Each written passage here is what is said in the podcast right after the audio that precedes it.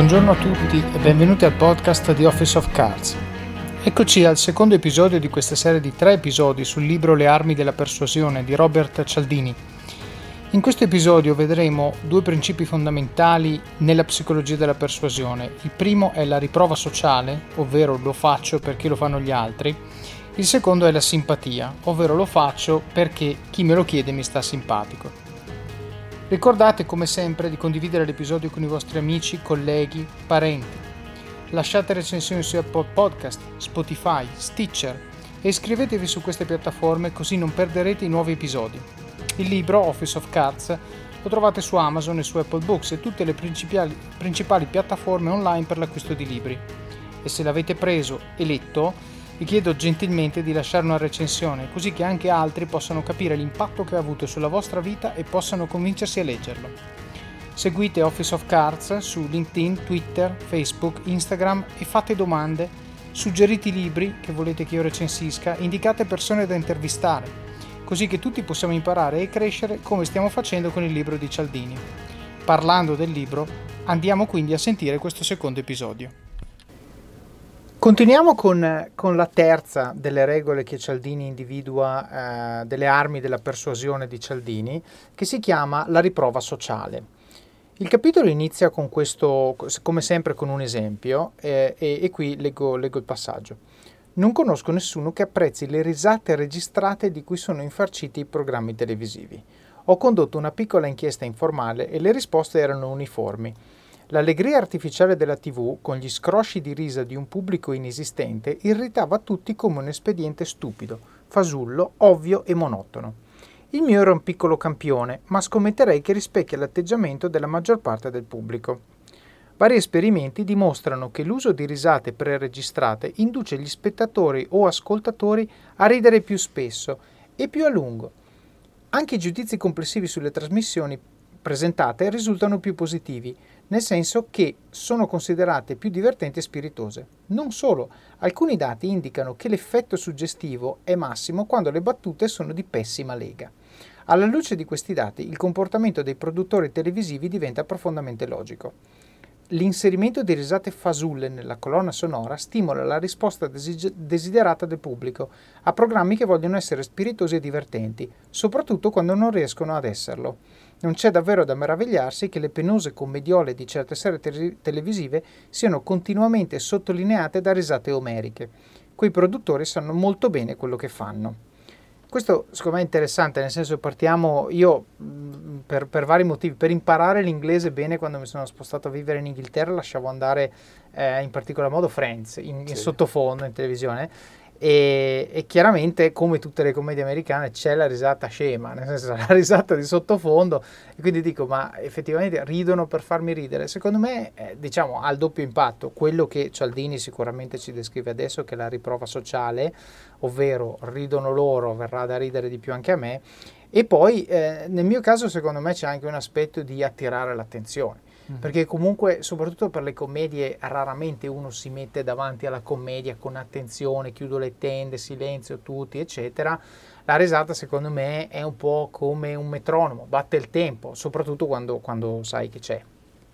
Allora vado avanti con, con, il capitolo. Per far comprendere le ragioni di questa efficacia dobbiamo prima capire un'altra potente arma di persuasione, il principio della riprova sociale. In poche parole, secondo tale principio, uno dei mezzi che usiamo per decidere che cosa è giusto è cercare di scoprire che cosa gli altri considerano giusto. La tendenza a considerare più adeguata un'azione quando la fanno anche gli altri normalmente funziona bene. Di regola commetteremo meno errori agendo in accordo con l'evidenza sociale piuttosto che al contrario. Questo aspetto del principio della riprova sociale è il suo maggior punto di forza, ma anche la sua grande debolezza. Come altre armi di persuasione ci offre una comoda scorciatoia per decidere come comportarci, ma allo stesso tempo ci espone agli attacchi dei profittatori in agguato. Questo secondo me è importante, poi adesso lui farà degli esempi che vedremo, però il concetto è, eh, pensiamo a tante volte che ci siamo trovati a prendere una decisione, quante volte siamo stati influenzati da quello che hanno fatto le persone attorno a noi.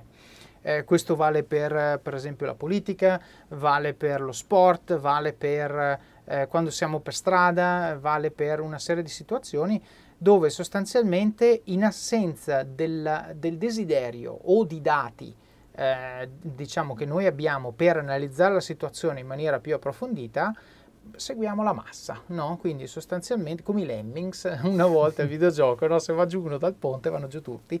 Ecco, eh, questo è un problema nella misura in cui noi lo facciamo in maniera inconsapevole, o meglio, inconsapevole delle conseguenze, perché la persona che noi magari stiamo emulando in questo contesto potrebbe avere delle informazioni tali per cui il suo comportamento ha senso, potrebbe avere un contesto tale per cui quello che sta facendo ha senso, mentre invece per quanto riguarda noi magari non è così. Banalmente se io eh, prendo una medicina che mi fa stare bene, non è detto che questa medicina faccia stare bene anche te. credo che eh, segue proprio la, l'esigenza che abbiamo naturalmente di appartenere ad un gruppo, no? alla fine cioè noi poi siamo, siamo italiani che vivono fuori, fuori, dall'Italia, quindi sappiamo benissimo che è, è molto più f- facile, molto più semplice eh, diciamo, avere una, un rapporto di amicizia o altro con, con, altri italiani, perché proprio c'è quel, quell'istinto naturale di appartenere a un gruppo, quindi anche delle decisioni che, eh, che vengono prese da quel gruppo è molto più facile che poi le facciamo nostre, no? Certo, certo, infatti adesso leggo un paio di cose stupide, banali che sono capitate a tutti, ma che ci fanno capire come questo principio viene utilizzato in tantissimi aspetti della nostra vita. Qui leggo il passaggio, i produttori televisivi non sono certo i soli in questa pratica, il principio della riprova sociale è sfruttato nelle situazioni più varie. I baristi, per esempio, non trascurano di far trovare il piattino delle mance sempre provvisto di qualche banconota, per dare l'impressione che una mancia di almeno un dollaro sia il comportamento giusto da tenere.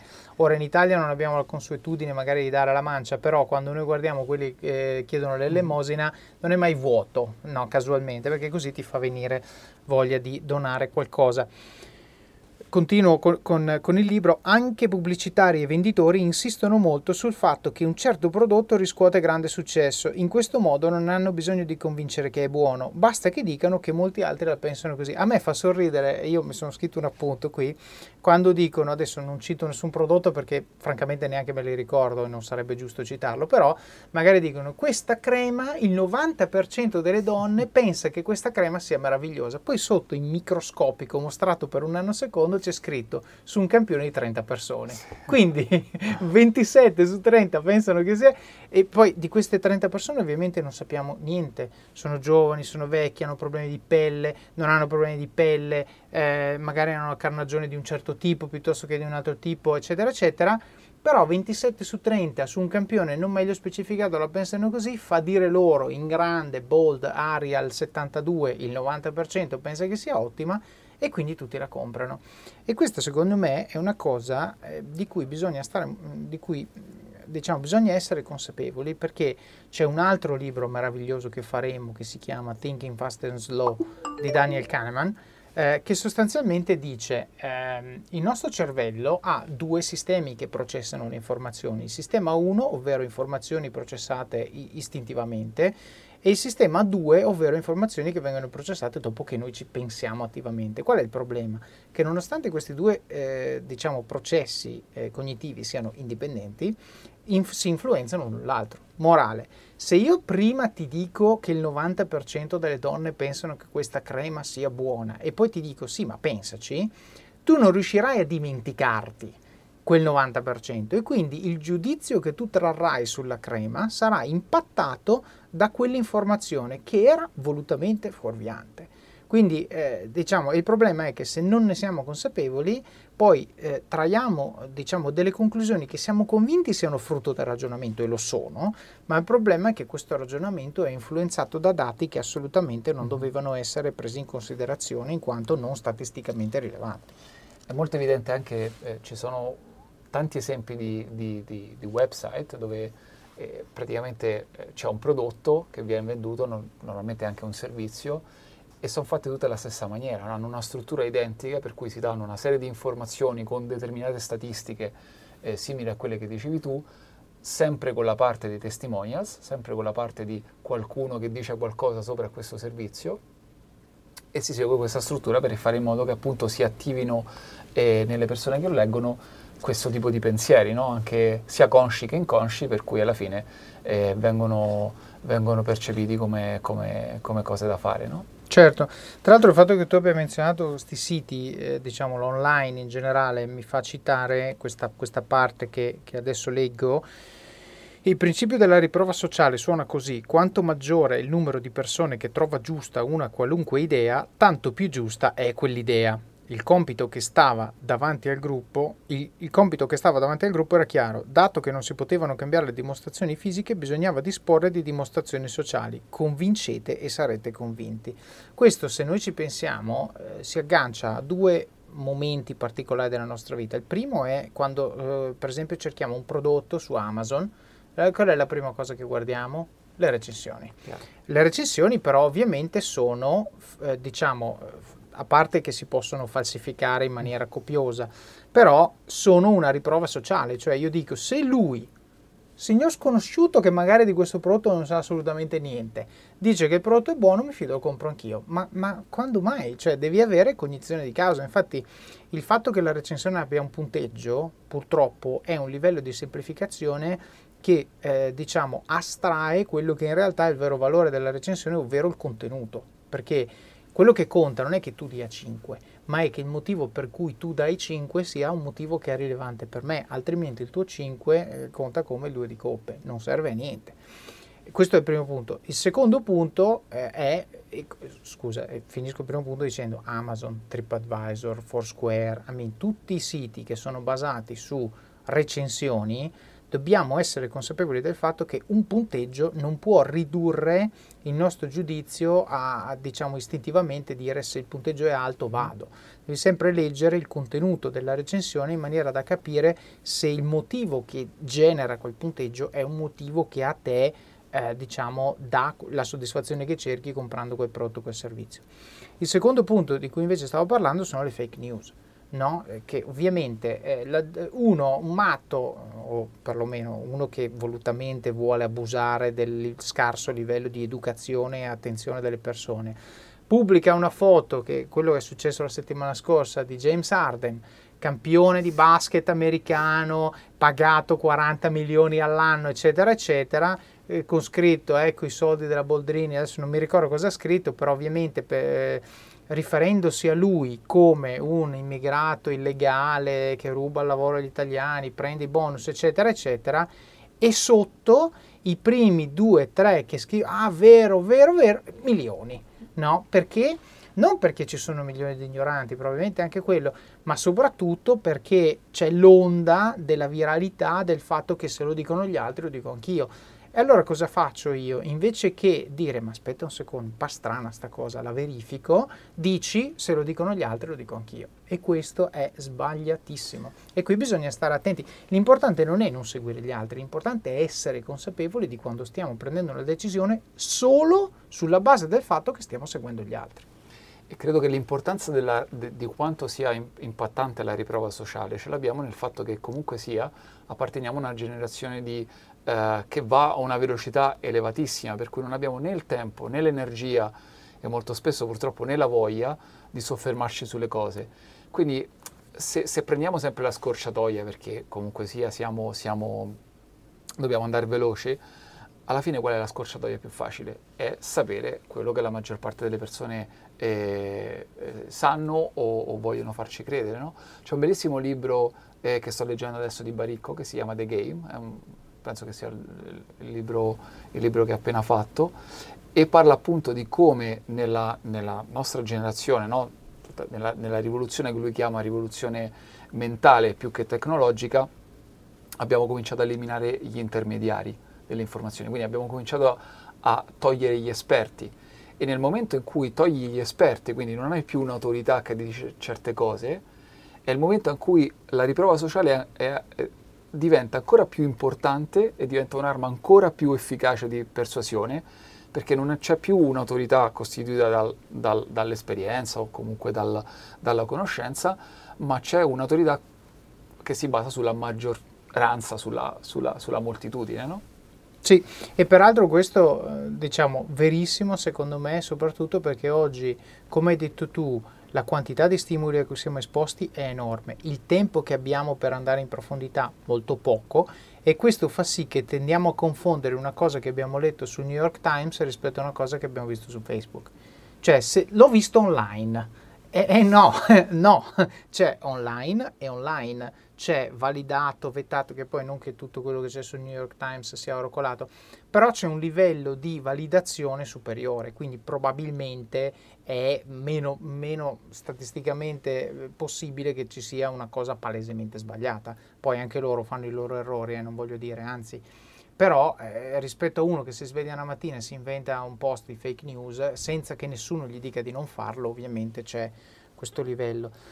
Qui adesso nel libro eh, viene fatto un esempio, io sono certo che molti di voi hanno cominciato a pensare a questa cosa dal momento in cui ho parlato di riprova sociale ho fatto questi esempi e qui lo approfondisce, sono contento che lo faccia perché lo saprebbe fare sicuramente molto meglio di me.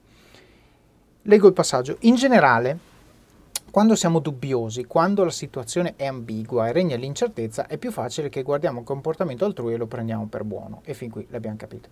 Mentre osserviamo le reazioni degli altri per risolvere la nostra incertezza, rischiamo però di trascurare un fatto importante. Anche loro probabilmente stanno cercando qualche riprova sociale. Specialmente in una situazione ambigua, la tendenza di ciascuno a stare a guardare per vedere che cosa fanno tutti gli altri può causare un fenomeno straordinario, la cosiddetta ignoranza collettiva. Capire questo fenomeno è utilissimo per spiegare certi episodi preoccupanti che si ripetono con terribile regolarità, ovvero interi gruppi di passanti e spettatori occasionali che non intervengono a soccorrere le vittime di aggressioni o di incidenti. Questo sicuramente l'abbiamo pensato tutti, adesso qui lo affronta con, con un esperimento senza pensare a questi episodi, quante volte è capitato che vi siete trovati in una stanza dove c'era una votazione per alzata di mano, il primo che alza la mano, eh, dopo se ne alzano 50. Oppure la classica situazione meravigliosa dell'applauso al concerto o allo speech, insomma, quello che sia tutti lì, poi c'è uno che fa un battito di mani, vediamo se qualcun altro batte le mani. Ecco, queste sono situazioni empiriche di riprova sociale. Batte le mani uno, applauso scrosciante. Ma cosa stavano, stavano aspettando gli altri? No? Che uno battesse le mani? E qui lo affronta, quindi parla di questo esperimento, eh, di questo lavoro che hanno fatto due psicologi che si, si chiamano Latanè e Darley. Secondo loro, eh, qui leggo il passaggio, ci sono almeno due ragioni per cui chi assiste a un caso di emergenza difficilmente interviene se ci sono altre persone.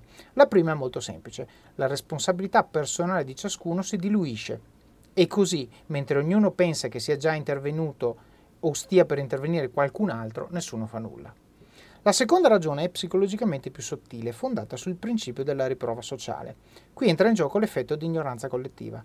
Molto spesso succede che un'emergenza non sia immediatamente riconoscibile. L'uomo sdraiato sul marciapiede ha avuto un attacco di cuore o è un ubriaco che dorme? I colpi che si sentono dalla strada sono spari o tubi di scappamento? La confusione che si sente nella casa accanto è un'aggressione o un litigio particolarmente rumoroso fra marito e moglie? Che cosa sta succedendo? In momenti di incertezza come questi la tendenza naturale è guardarsi intorno per vedere come si comportano gli altri e capire da questo se si tratti o no di un'emergenza. Quello che facilmente si dimentica però è che anche tutti gli altri che osservano l'evento probabilmente sono in cerca di una riprova sociale. E siccome in pubblico a tutti noi piace apparire posati e tranquilli, probabilmente ci limiteremo a brevi occhiate di sfuggita. La conseguenza immediata è che ognuno vedrà che nessuno degli altri si scompone e non interpreterà l'evento come un caso di emergenza. È questo, secondo Latanè e Darley, lo stato di ignoranza collettiva in cui nessuno decide che, visto che nessuno si preoccupa, va tutto bene. Una conseguenza molto interessante di questo ragionamento è che per la vittima di una situazione di emergenza l'idea di essere al sicuro fra la gente può essere del tutto sbagliata. Può darsi che la probabilità di ricevere un soccorso tempestivo siano migliori quando è presente un unico spettatore. Per verificare questa tesi insolita, Darley e Latanè con i loro collaboratori hanno portato a termine un grosso programma di ricerche sistematiche, da cui emergono alcuni risultati molto chiari.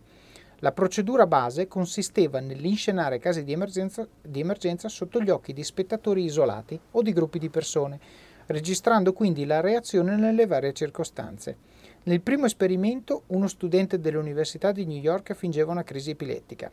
Dei passanti isolati l'85% interveniva a dargli soccorso contro appena il 31% se erano presenti 5 persone. Qui mi fermo perché è, è veramente pazzesco. Cioè, da un punto di vista statistico dici più gente c'è che osserva il fenomeno, più è probabile che qualcuno intervenga. Esattamente l'opposto. Mm. Questo, questo fa riflettere. E questo, qui adesso in questo esempio mi fermo, però la, e, e, vi consiglio veramente questo libro, l- l'ho detto tante volte, continuerò a dirlo, va assolutamente letto. Veramente eh, questo dà la riprova concreta e fattuale del fatto che eh, appunto in, la riprova sociale ha un impatto inconscio sulle persone, perché non è che eh, quando c'è un gruppo di persone, queste persone sono intrinsecamente eh, diciamo più malvagie o menefreghiste semplicemente che questa dinamica fa sì che loro non prendano l'iniziativa. E allora qui Cialdini ci dice cosa fare nel caso in cui, cioè come fare a ricreare la situazione che fa sì che le persone ci aiutino nel caso del singolo. Se a volte ti senti così, ti serve la formula dell'equilibrio.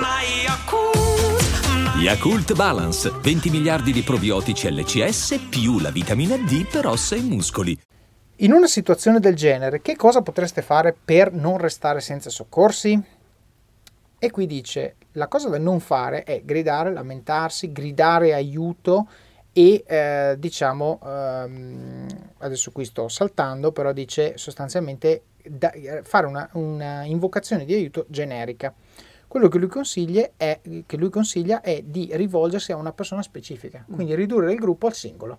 E dice, lei, signore con la giacca blu, chiami un'ambulanza.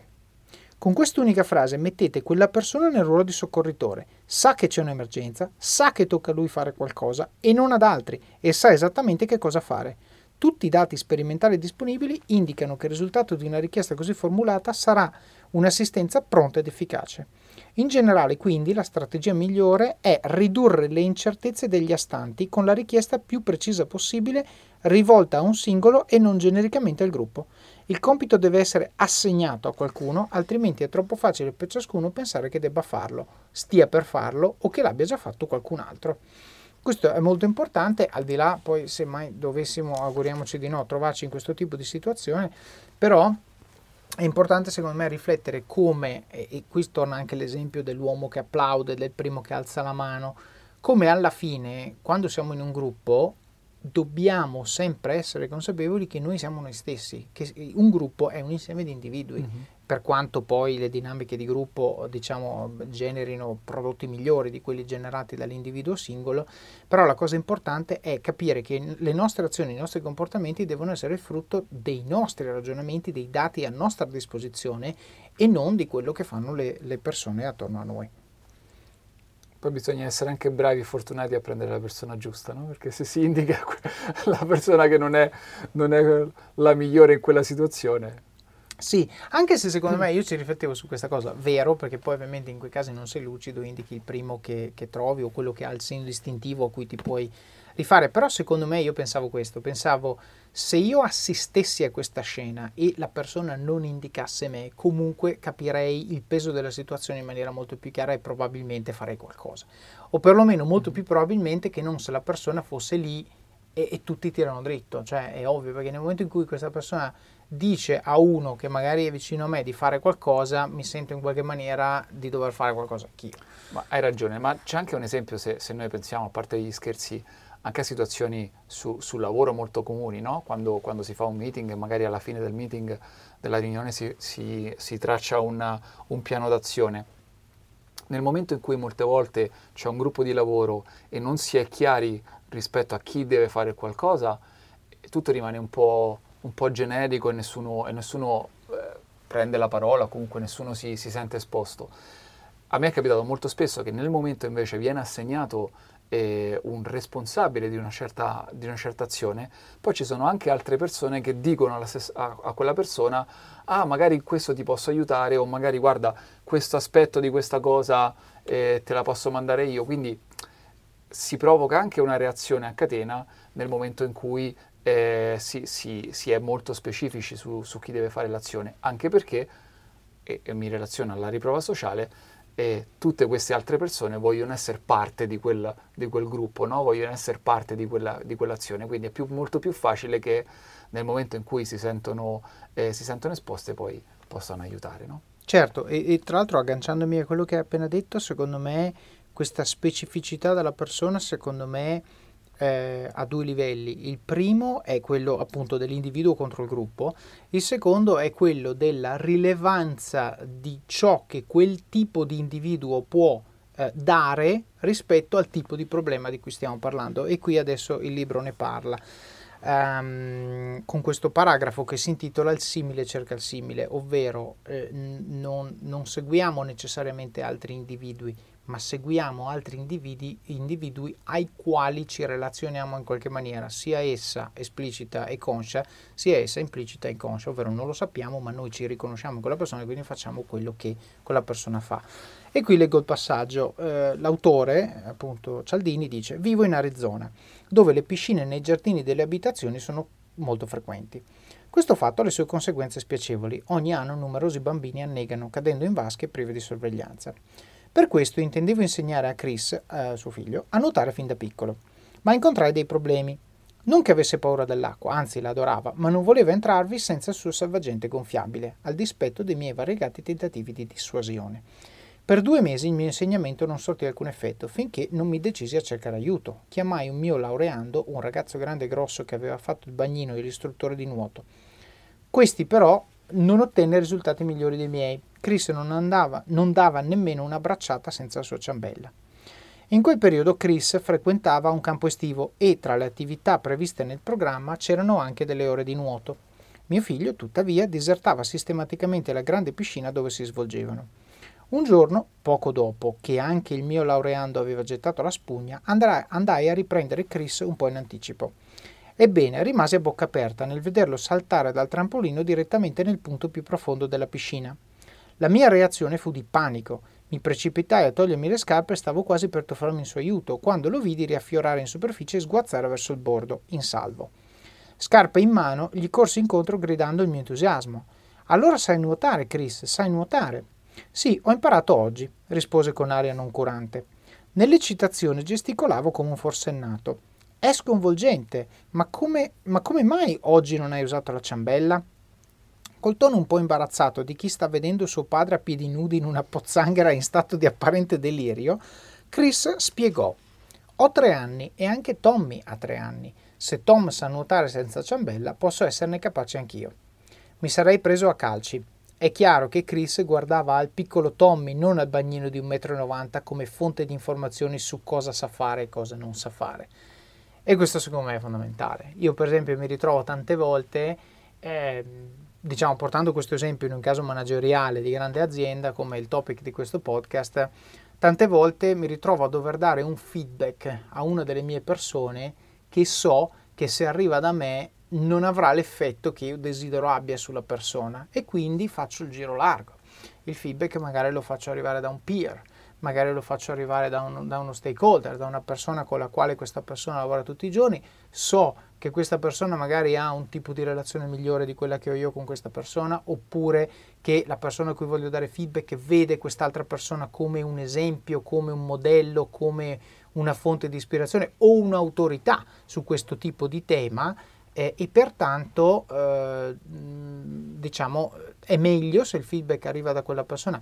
Ricordiamo, noi abbiamo parlato tantissimo di feedback, ma ricordiamo sempre il motivo per cui noi diamo il feedback è perché noi vogliamo che la persona che lo riceve migliori su quella dimensione. Quindi non dobbiamo avere eh, diciamo in testa che se non arriva da noi, se noi che siamo il capo, è il nostro diritto. No, non è diritto niente. Se l'obiettivo del feedback è quello di cambiare il comportamento della persona per il meglio, bisogna fare tutto ciò che è possibile per cambiare il comportamento della persona per il meglio, anche se questo vuol dire che il feedback dovrà fare un giro un po' tortuoso per arrivare a destinazione. E questo secondo me, secondo me mi è capitato proprio in questo periodo, questo esempio lo vedo molto vero nel caso di dare feedback piuttosto che anche magari eh, diciamo sia feedback di crescita su una persona ma anche su un prodotto, magari invece che fare un'affermazione, fare una domanda eh, e, e, mettere in discussione, far vedere il pensiero che, evol- che, evolve in un particolare modo anche da parte di chi magari sta difendendo la sua idea in quel, in quel momento mm. specifico. Quindi secondo me riflettiamo molto su questa cosa, la riprova sociale è vera, ma la definizione di sociale, in questa parola riprova sociale, significa ciò che, per no, ciò che per noi è la società a cui ci rapportiamo. Nel caso di Tommy di tre anni, eh, quella è la società. Nel caso mio è la mia azienda, il mio team, oppure quando io magari sto parlando di cucina, la società sono persone che hanno a che fare con il mondo della cucina, che ne sanno qualcosa, di cui apprezzo il cibo Quindi dipende sempre dal contesto, non c'è un senso assoluto della definizione di riprova sociale. Sì, è, è, il gruppo a cui vuoi appartenere alla fine, no? È quello che dicevamo all'inizio. È interessantissimo come Cialdini alla fine, nei due esempi, eh, quello che hai appena fatto della, del bambino che, che, che, nuota e quello di prima su cui se c'è qualche persona in difficoltà in mezzo a un gruppo magari nessuno fa niente, come alla fine la riprova sociale sia, funzioni sia eh, in senso negativo, quindi ti inibisce praticamente e se, se, nessuno fa qualcosa sia in senso positivo. Cioè, I lemmings persona, che dicevamo, certo. L'altra persona fa qualcosa e tu, e tu vai di conseguenza. Sì, secondo me adesso uh, mi accingo a leggere la parte finale di questo capitolo, uh, come fa sempre nei suoi capitoli, che è il come dire no.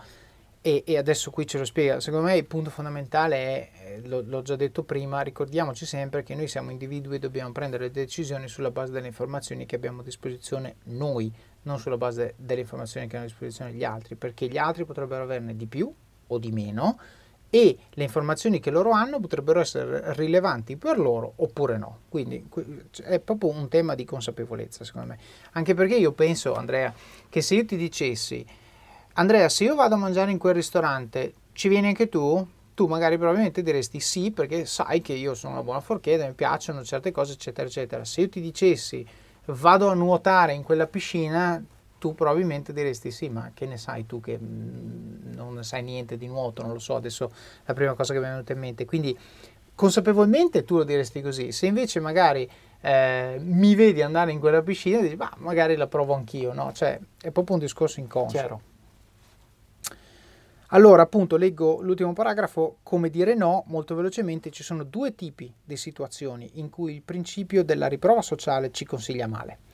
Il primo si ha quando i dati sono falsificati ad arte da chi vuole creare l'impressione che una moltitudine di persone si stia comportando proprio come vuole che ci comportiamo noi. La colonna sonora delle risate è solo un esempio, ma ce ne sono tanti altri dove il falso è non meno plateale. E qui, ripeto, la prossima volta che vedete una pubblicità che dice il 90% delle donne, degli uomini, quel che è, leggete il testo sotto, lo devono mettere, però è molto piccolo e il campione non è mai superiore alle 100 persone. E di queste 100 persone non sappiamo niente, magari sono 100 dipendenti di quell'azienda. Sì. Certo, l'idea di inscenare un finto entusiasmo degli spettatori non è nata con la televisione, ma risale molto indietro alla storia del teatro. Si racconta che la clac, che è il nome di questa, di questa pratica, sia stata inventata nel 1820 da due frequentatori abituali dell'Opéra di Parigi, Sauton e Porcher, autentici imprenditori che producevano e eh, vendevano applausi. Questa la leggo perché secondo me è interessante organizzati con la ragione sociale l'assurance de succès dramatique, quindi l'assicurazione dei successi eh, de- delle opere, affittavano se stessi i loro dipendenti agli impresari e ai cantanti che si volevano garantire un'accoglienza calorosa del pubblico. Si dimostrarono così efficaci nello stimolare con l'esempio gli applausi autentici degli spettatori che ben presto la clac diventò una pratica consolidata in tutti i teatri del mondo, le cui tecniche si perfezionavano e si differenziavano con la formazione di veri e propri specialisti.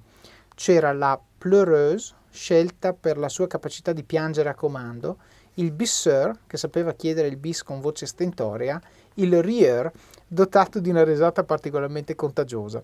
Il parallelo con le ovazioni preconfezionate dei programmi TV è perfetto. Io questo l'ho voluto leggere, a parte perché così vi do un aneddoto interessante da condividere nel prossimo cocktail party a cui parteciperete eh, e, e, poi perché ovviamente si rifà al tema dell'applauso di cui abbiamo parlato prima, secondo me però è importante capire eh, che questo nel mondo online di oggi è esattamente il mondo delle fake reviews. Ok? Quando voi andate su TripAdvisor in un ristorante a 5 review, tutte 5 stelle, o è ottimo o è finto. E c'è uguale probabilità, questo è, quindi siatene consapevoli, verificate sempre il testo, verificate sempre se le review sono buone. Ci sono poi casi in cui non è una finzione deliberata falsare i dati della riprova sociale, ma un errore innocente, naturale, che mette in moto un processo a valanga. Un esempio di questo processo è il fenomeno già descritto dell'ignoranza collettiva, dove ognuno degli spettatori si regola sul comportamento degli altri che ovviamente fanno lo stesso. Occorre allora capire in che maniera in queste situazioni rispondiamo alla riprova sociale. Primo, supponiamo che se molte persone fanno la stessa cosa devono sapere qualcosa che noi non sappiamo. Secondo, molto spesso non è vero che agiscono in base a una maggior conoscenza, ma reagiscono a loro volta al principio della riprova sociale. Ecco allora che, se due automobilisti per coincidenza decidono di cambiare corsia insieme, i due successivi possono fare lo stesso, supponendo che ci sia una ragione per fare ciò, per esempio una vettura in panne o dei lavori in corso. L'informazione che ne risulta per chi segue diventa potente. Quattro auto successive che lampeggiano cercano di infilarsi nella corsia accanto. Altri lampeggiatori si accendono, da questo punto in avanti la riprova sociale diventa innegabile. Tutta quella gente davanti deve sapere qualcosa, penseranno gli automobilisti che seguono, e nessuno si curerà di verificare con i propri occhi la situazione reale della strada. Qui appunto ci spiega cosa fare per difenderci e qui cito, dobbiamo di tanto in tanto accertarci che non siamo usciti in, di sintonia rispetto ad altre fonti di informazione presenti nella situazione, i fatti oggettivi, le nostre esperienze precedenti e i nostri giudizi personali. Questo è molto importante perché appunto è la sintesi di questo. Se noi ci basiamo su quello che sappiamo noi, prendiamo la decisione migliore. Se noi ci basiamo su quello che fanno gli altri, stiamo sostanzialmente andando a caso. Per fortuna questa precauzione non richiede molto tempo né sforzi eccessivi, basta guardarsi intorno, e ne vale la pena, viste le conseguenze disastrose che può avere affidarsi ciecamente alla riprova sociale. Quindi con questo si chiude il capitolo sulla riprova sociale che appunto eh, secondo me è estremamente semplice perché è un punto dove la soluzione non è una tecnica particolare ma è semplicemente essere consapevoli del fatto che noi dobbiamo prendere decisioni basate su quello che, eh, su quello che, su quello che sappiamo capitolo successivo si intitola Simpatia. E qui inizio con eh, il solito esempio. Nessuno si meraviglia che di regola preferiamo acconsentire alle richieste delle persone che conosciamo e che ci piacciono.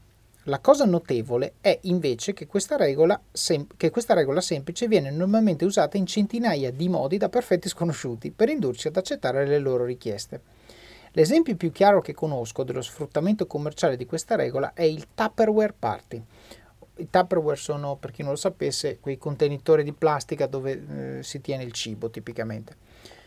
Un condensato tipicamente americano di tecniche di persuasione.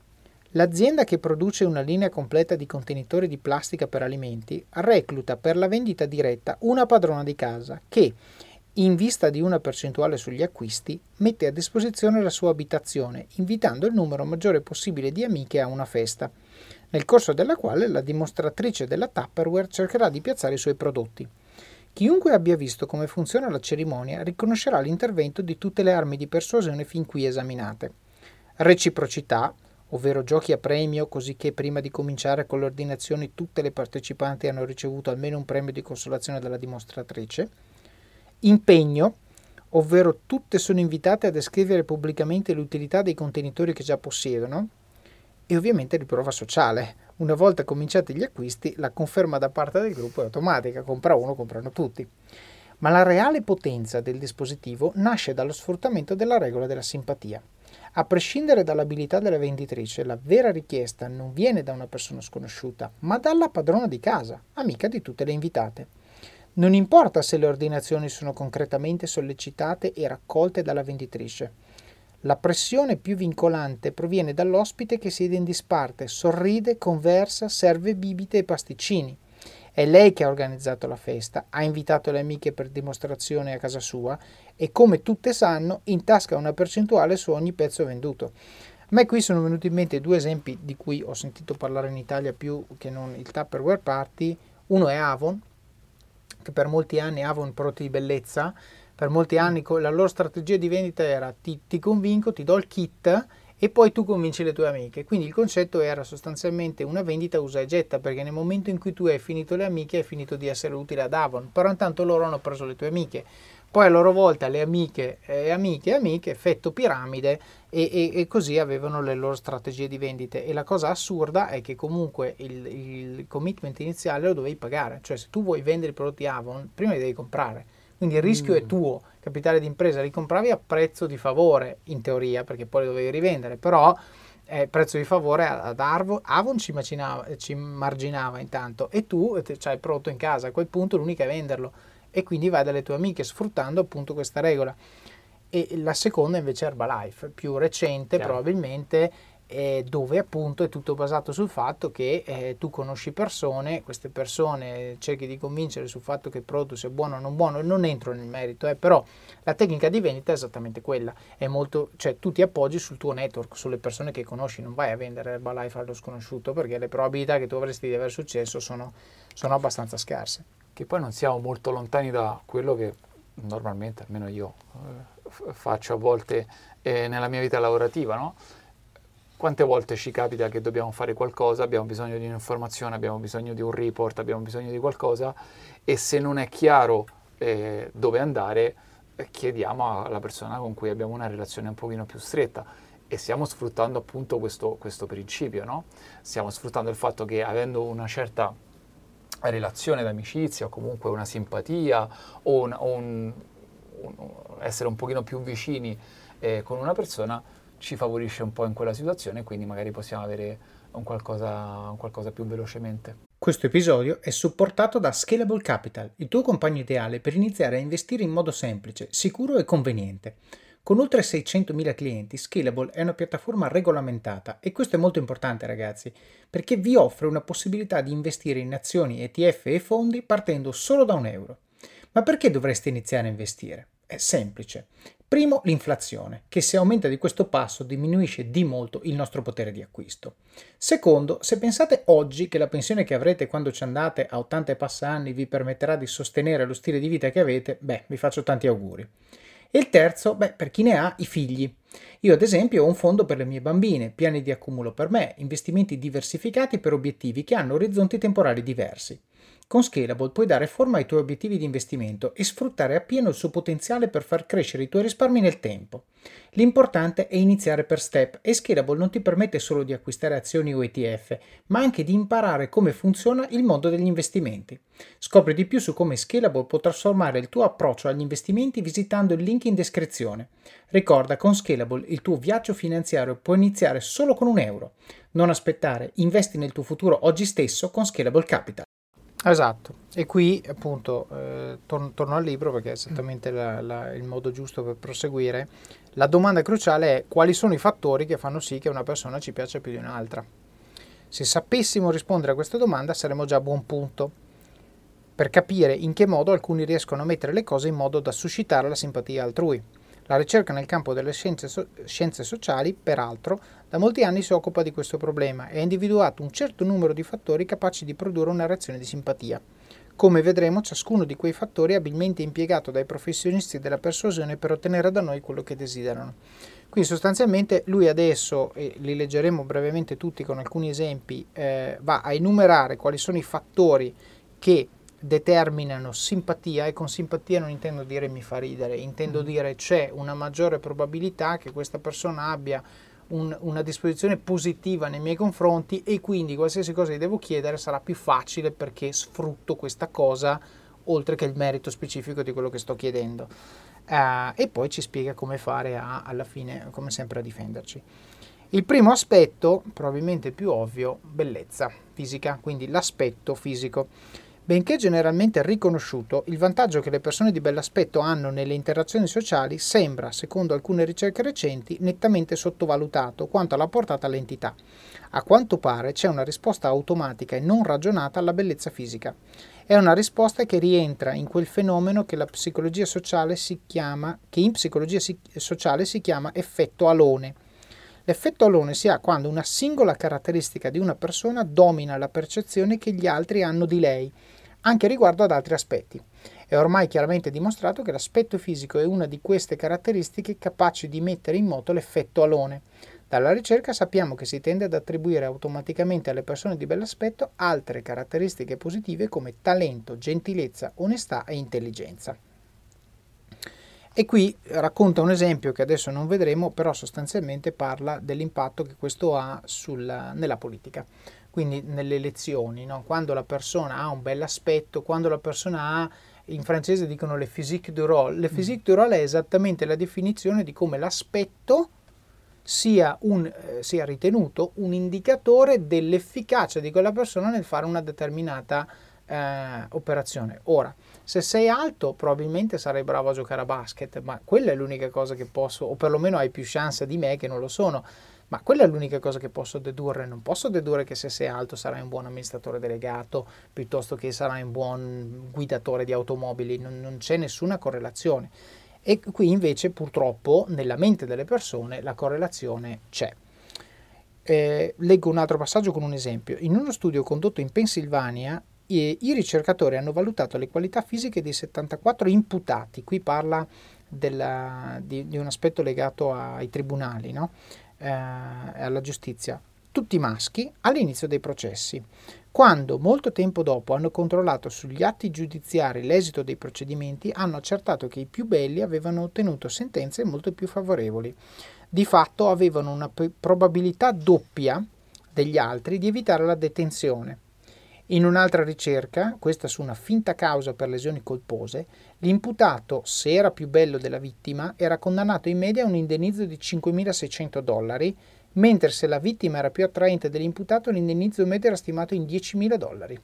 Non solo, ma questo favoritismo coinvolgeva ugualmente i giuristi dei due sessi. Cioè, questo è pazzesco, la bellezza è, eh, diciamo, gender free non riguarda, cioè un bello è bello, non mi interessa che sia un bell'uomo, una bella donna, a prescindere da quello che a me piace, piacciono gli uomini, piacciono le donne, se è bello, trattamento di favore. Sì, perché stiamo parlando dell'estetica, no? non tanto dell'attrazione in questo caso.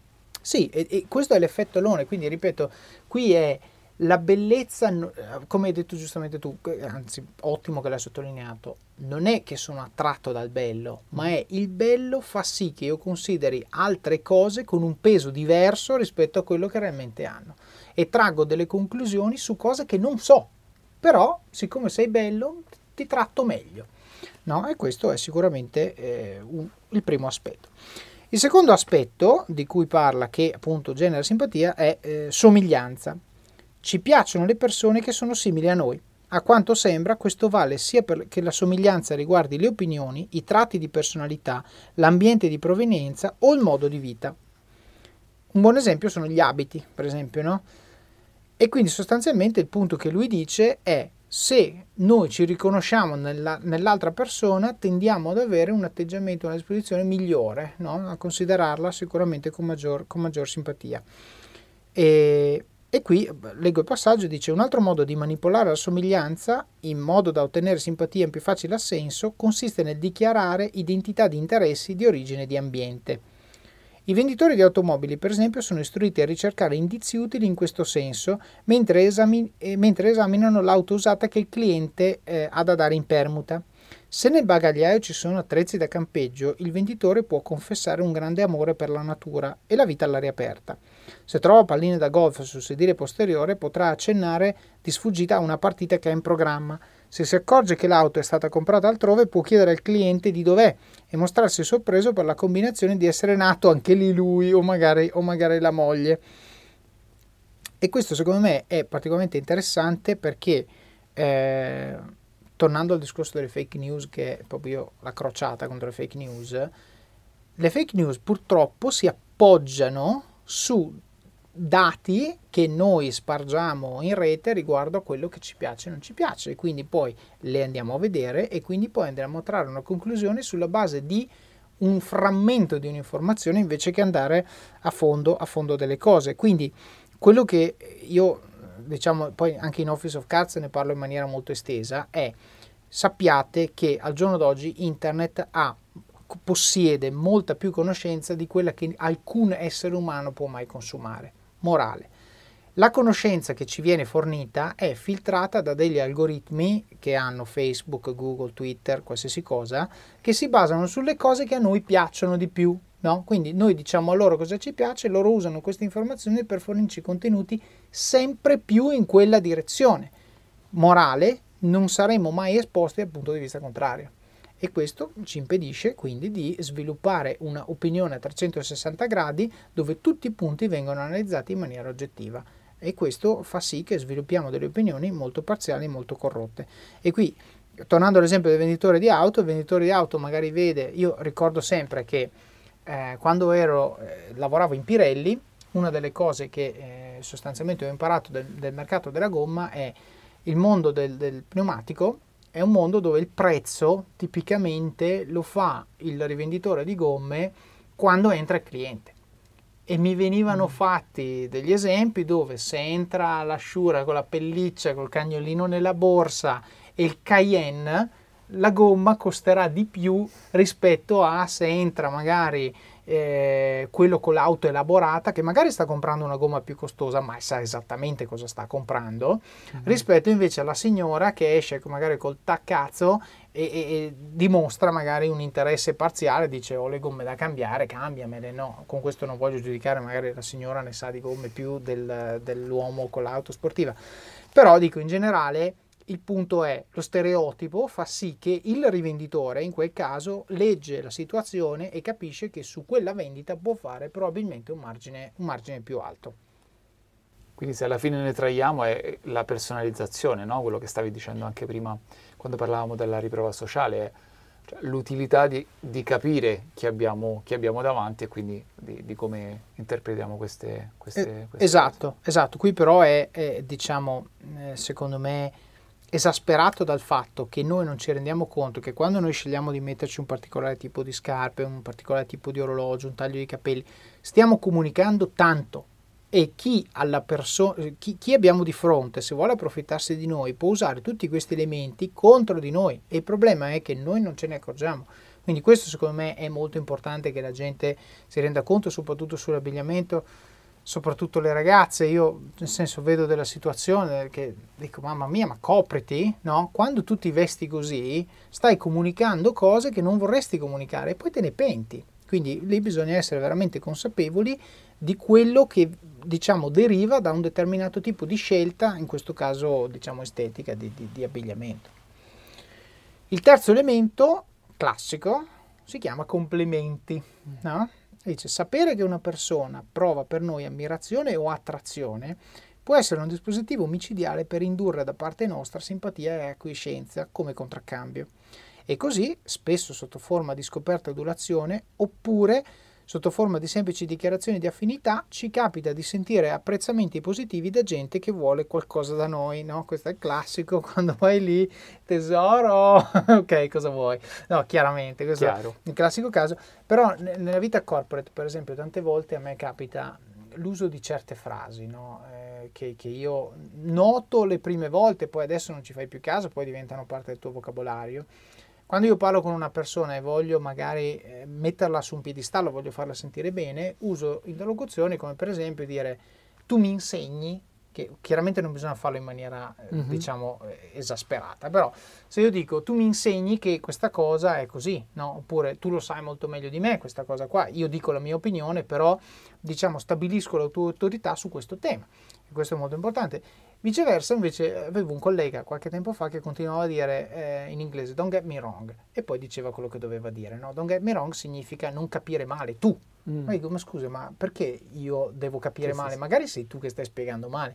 Quindi tutte queste frasette che mettono o l'altra persona su un piedistallo o te su un punto di vista più neutro, quindi per esempio dire magari non mi sto spiegando bene, ok? Cioè cercare sempre di eh, diciamo, eh, spostare il tono leggermente verso il basso è di fatto un complimento implicito all'altra persona e questo complimento mette la persona in una situazione di eh, essere ben disposta nei nostri, nei nostri, confronti.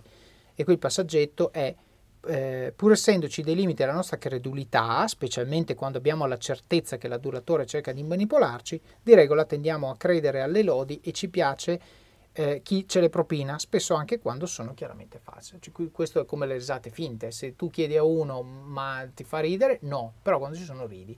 Qui secondo me è, è abbastanza, abbastanza simile. E qui veramente il mio suggerimento è riflettete su tutte le interlocuzioni che avete nel vostro vocabolario quando interagite con le altre persone e cercate di cambiarne qualcuna, proprio nel tentativo di mettere l'altra persona sempre in una buona disposizione. Anche perché facevi l'esempio prima con le fake news, alla fine è molto più facile credere a, a ciò che vogliamo credere piuttosto che a, a qualcosa che è, è, lontano da noi. Per cui se qualcuno ci fa dei complimenti non siamo lì a sindacare se è giusto o è sbagliato, ma è qualcosa che vogliamo credere, quindi sarà molto più facile anche per l'altra persona persuaderci no? se, se, se, cominciamo in quella, in quella maniera. Assolutamente, assolutamente. Poi va avanti con la quarta, che è contatto e cooperazione. Per lo più ci piacciono le cose che ci sono familiari. Chi volesse avere la dimostrazione su se stesso provi un piccolo esperimento. Prenda il negativo di una vecchia fotografia che lo ritrae di faccia e ne ordini due stampe il negativo di una fotografia, questo libro oh. chiaramente è datato, vabbè, prendete un selfie e ordinatene due stampe, una a dritto e l'altra a rovescio, quindi simmetriche rispetto all'asse verticale. Uh, e poi decida quale versione gli piace di più, chiedendo di scegliere anche a un amico. Se le cose vanno come in un esperimento condotto a Milwaukee su un gruppo di donne, dovrebbe risultare un fatto curioso. L'amico sceglierà la versione normale, mentre il soggetto preferirà l'immagine rovesciata. Evidentemente entrambi reagiscono favorevolmente al viso più familiare. L'amico quello che tutti vedono, il legittimo proprietario l'immagine nello, nello specchio, che è l'unica che conosce. Questo fa molto riflettere appunto sulla familiarità, nel senso che anche lì se viene da un contesto a me familiare, se l'informazione, lo stimolo, la cosa viene da un contesto a me familiare, eh, tendo a credergli molto di mm. più. E qui mi viene in mente un esempio talmente stupido, io non ci credo che hanno adesso non so quanti follower. C'è un sito che io ovviamente non seguo, ma l'ho visto su Facebook due o tre volte e adesso l'ho bloccato, che si chiama Il Fatto Quotidiano. Mm. Col typo, non quotidiano, sì, quotidiano, sì. col typo. Però il typo è a metà della parola, è difficile vederlo, sembra che stia il fatto quotidiano e questo spara delle fake news clamorose che la gente, perché il fatto quotidiano, lo leggo in fretta, sapete c'è uno studio che dice che se inverto le lettere in mezzo alla parola sono meno propenso ad accorgermi che non se fossero la prima o l'ultima. Morale, scrivendo quotidiano la gente non lo vede e pensa che, sia, eh, che siano notizie consolidate, scritte da giornalisti, da un editore e quant'altro. Io, cioè, boh, boh, cioè, chi l'ha pensata ha capito esattamente come sì, fare sì. a raggirare le persone. Chi lo segue, ragazzi, controllate i typo, cioè non so cos'altro Anche dire. Perché la prima volta magari va bene, ma la seconda già uno, uno sì, dovrebbe, e, dovrebbe e invece, e invece. E quindi sostanzialmente qui va avanti, adesso parlando di simpatia, eh, introducendo un esempio, qui leggo solo la conclusione, poi se volete leggere l'esempio prendete, prendete il libro. Eh, e qui leggo il passaggio. Che cosa si ricava da questa digressione sugli effetti della desegregazione scolastica sui rapporti razziali? Qui parla su questa cosa perché appunto nel concetto di simpatia è molto importante, purtroppo al giorno d'oggi sempre più attuale, il concetto di, di razza, il concetto di etnia, ecco chiamiamolo così, perché chiaramente ci sono de, dei grandissimi preconcetti nei confronti del cinese, l'uomo di colore, l'ispanico, l'arabo e quant'altro. Se ne ricavano due punti. In primo luogo, se è vero che la familiarità prodotta da contatti frequenti produce generalmente simpatia, si ottiene il risultato opposto se il contatto porta con sé esperienze sgradevoli. Per questo, e da qui si capisce parte dell'esempio, ponendo bambini di gruppi etnici diversi in situazioni di dura competizione come sono quelle proprie della scuola americana tradizionale, non si può che assistere a un esacerbarsi delle ostilità.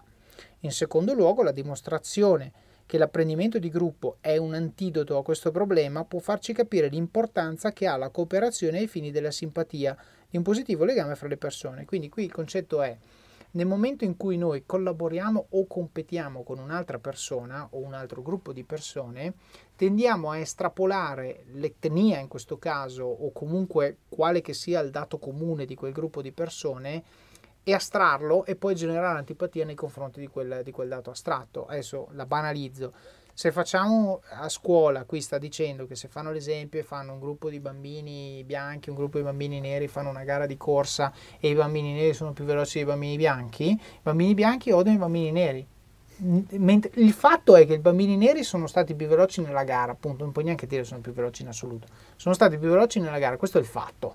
La conclusione reale è che il bambino bianco odia il bambino nero e questo lo vediamo all'infinito nello sport.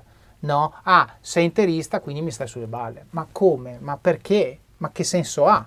Magari abbiamo mm. tutto il resto della nostra vita in comune. Io seguo la Juve, tu segui l'Inter e quindi mi stai sulle balle. Cioè, queste cose non hanno senso, però, ripeto, non hanno senso, però è così.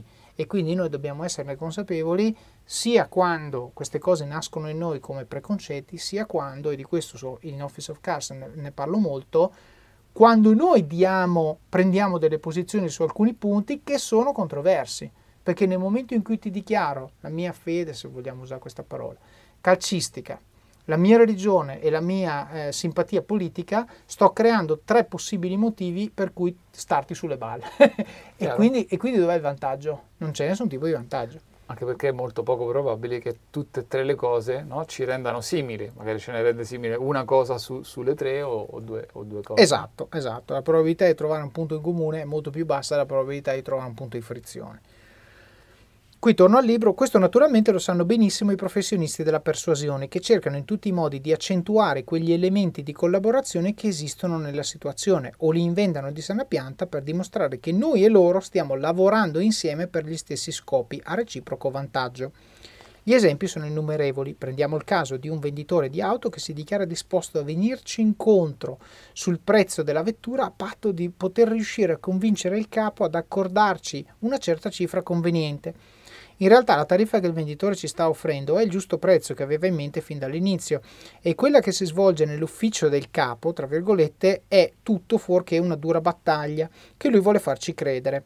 Spesso, anzi, non fa altro che fumarsi una sigaretta o bere un caffè, trattenendosi nella stanza del suo superiore, che intanto continua tranquillamente a lavorare, per un tempo plausibile ed uscendone con l'aria distrutta e la cravatta allentata, ma dichiarando con soddisfazione che ha ottenuto un prezzo vantaggioso e che è, fatico- che è faticosamente riuscito a strappare al suo capo. Quindi questo, eh, diciamo, questa tecnica io la trovo molto utile quando eh, nella gestione di persone, anche nella gestione sia di persone dirette nel mio team, quando magari il rapporto non è nei migliori, sia nella relazione con gli stakeholder, quindi con le persone che supporto, ovvero mai creare antagonismo, Infatti una delle regole di Office of Cards è make no enemies, cioè non farti nemici, mai creare un io contro di te mh, mm, tipo di dinamica, ma creare un noi contro loro, no? noi contro il competitor, noi contro il sistema, noi contro quell'altro che è alla base dell'affiliazione sportiva, religiosa, quant'altro. Mm. Però il concetto è esattamente il medesimo.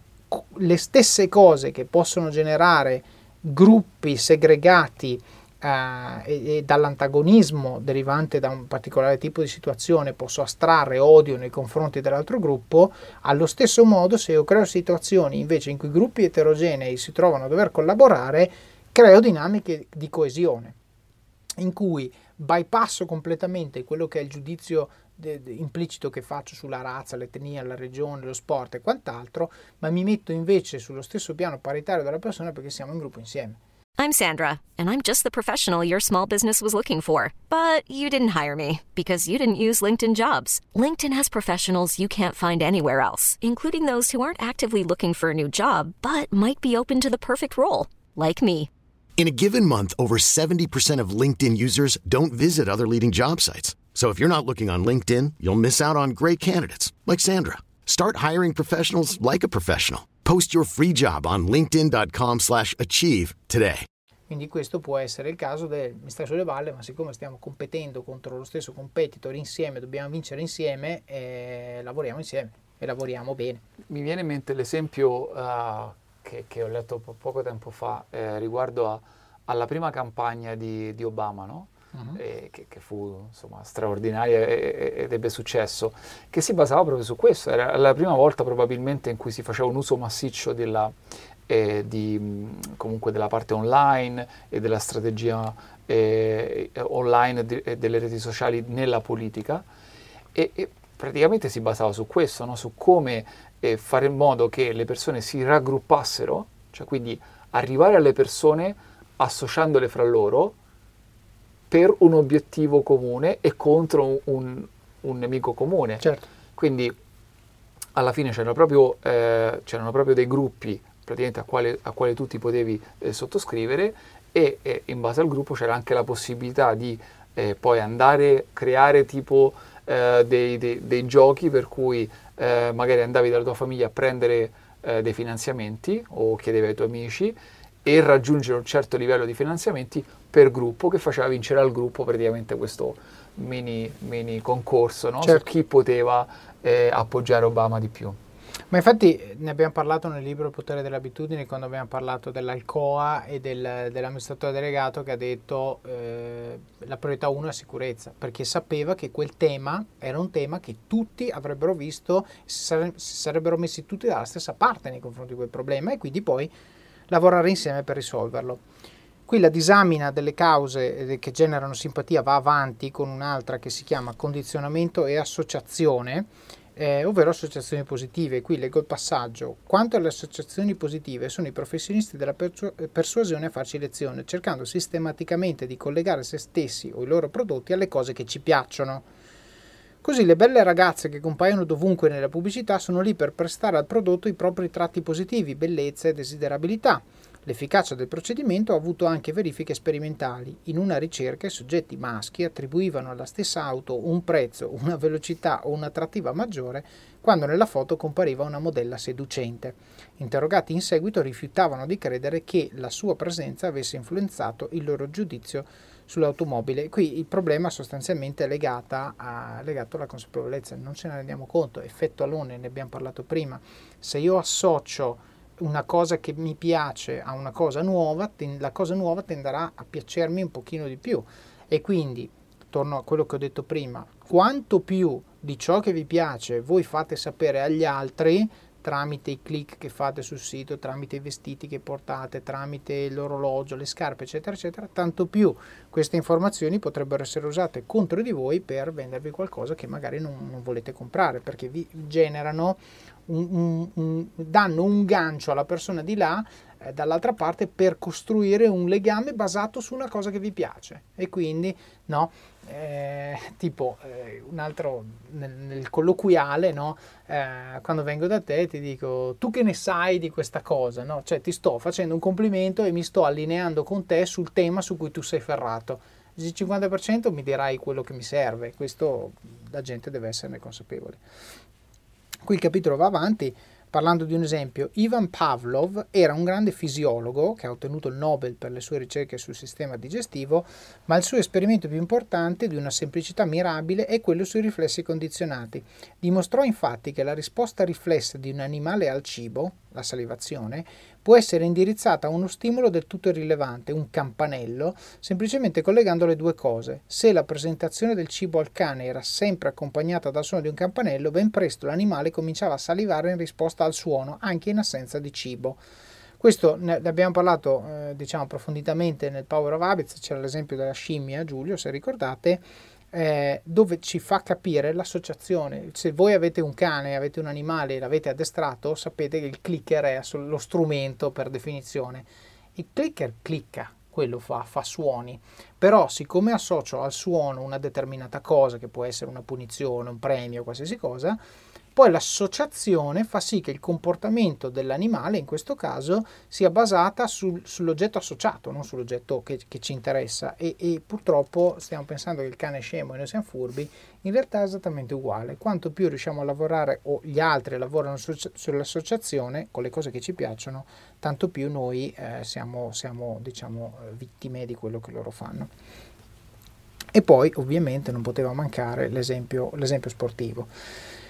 Qui leggo il passaggio. La passione dei tifosi assume un senso molto chiaro. La partita non è un diversivo da godere per la sua bellezza, è in gioco l'immagine di sé. Per questa ragione la folla da un lato nutre una forte, una forte adorazione per i suoi beniamini e soprattutto una forte gratitudine per le vittorie riportate. Dall'altro, per la stessa ragione, è feroce verso i giocatori, gli allenatori e i dirigenti coinvolti nelle sconfitte. E così vogliamo che la nostra squadra vinca per provare la nostra superiorità a noi stessi e agli altri. Infatti noi abbiamo vinto. Che io sappia c'erano 11 giocatori in campo e loro hanno vinto. Tu hai guardato la tv. E poi noi abbiamo vinto. Secondo il principio di associazione, se possiamo circondarci di successi, anche se vi siamo legati in maniera superficialissima, il nostro prestigio pubblico ne sarà accresciuto. Parrebbe assurdo che la gloria sportiva debba ricadere su chi non ha mosso un dito per ottenere la vittoria, ma i dati parlano in questo senso. Non c'è bisogno di un rapporto di causa-effetto, basti pensare al campanello di Pavlov, eh, basta la pura e semplice associazione. Qui, essendo tu tifosa della Roma, eh, magari vuoi intercedere. No, non dicevo nulla perché mi riconosco abbastanza, eh, certo. con l'unica differenza che nel mio caso non vinco quasi mai, quindi esatto. l'associazione non, non, funziona benissimo. Esatto. Però ancora siamo lì. Sì. Torna, torna, secondo me questa cosa. Non, intanto, almeno nel colloquio, nel parlare con le persone, abbiamo vinto, hanno perso. Già c'è questa dinamica di distacco, no? Loro hanno perso, però quando abbiamo vinto, abbiamo vinto. E, e, e, questo spirito di identità nei confronti di una cosa con la quale non abbiamo niente a che vedere, perché appunto noi guardiamo la televisione, questo facciamo, eh, è proprio il principio di associazione c'è un coinvolgimento emotivo che p- potrebbe giustificare, però sono d'accordo con te, razionalmente non ha, non, non ha, molto senso. E qui il capitolo si conclude con il solito come dire di no, e quindi lo leggiamo, eh, il segreto dell'efficacia sta forse nei tempi. Invece di sforzarsi di riconoscere e prevenire l'azione di quei fattori, è forse consigliabile agire e eh, concentrare la nostra attenzione sull'effetto. In altre parole, il momento di difendersi viene quando ci accorgiamo che per una ragione qualsiasi il venditore o propagandista, attivista, persuasore che sia, che ci sta davanti ci piace di più di quanto non si sarebbe potuto prevedere. Quindi torna al punto della consapevolezza. Ci dobbiamo rendere conto quando stiamo distaccando i parametri della decisione dai dati, dai fatti che sappiamo e li stiamo attaccando a qualcos'altro, in questo caso l'aspetto della persona che, che abbiamo di fronte.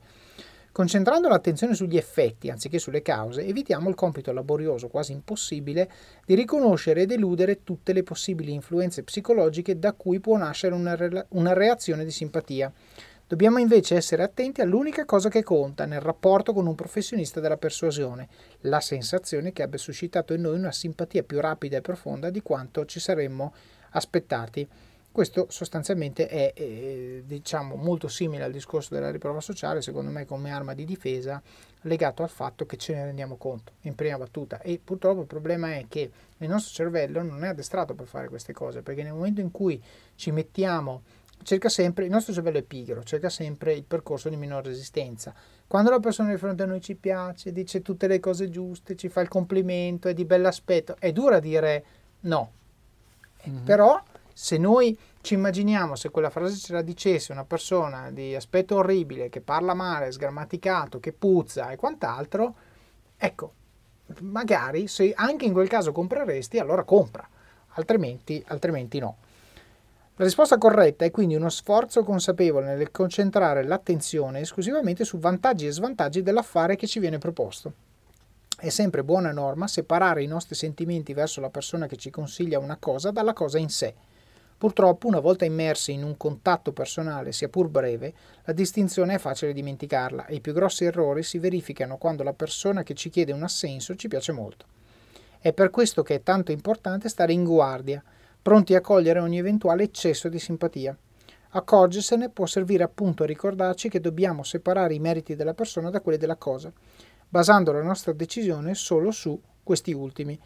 E questo, devo dire, qui chiude il capitolo, però mi sento in dovere di commentare il mio principio di be other centric sul, nel libro Office of Cards, perché questo può, molti possono trovarlo cinico, dice sì, be other centric vuol dire sostanzialmente eh, leccare le scarpe, no? quindi se io ti faccio contento allora poi eh, tu sarai più predisposto a fare le cose eh, sostanzialmente che, che, che a me servono. Io questo non lo vedo come cinismo, perché quando io ti do 10 euro, che è il mio, diciamo, un esempio del Be Other Centric, ti do 10 euro, io, io, il fatto è che io ti ho dato 10 euro, non che io ti ho chiesto qualcosa in cambio. Questo è il punto. Quindi sostanzialmente il mio concetto dietro all'essere other centric è legato al fatto di dare, punto, perché dare è una cosa, quando hai da dare, è una cosa meravigliosa che ti fa stare bene e finisce lì poi è ovvio che come conseguenza implicita, nel momento in cui ho dato un milione di persone e un giorno mi servirà qualcosa di ritorno, magari questo milione di persone avrà una propensità un pochino più alta a farmi un mm-hmm. favore. Se mi dovesse servire, a insegnarmi qualcosa, a magari introdurmi una particolare persona o qualsiasi cosa sia.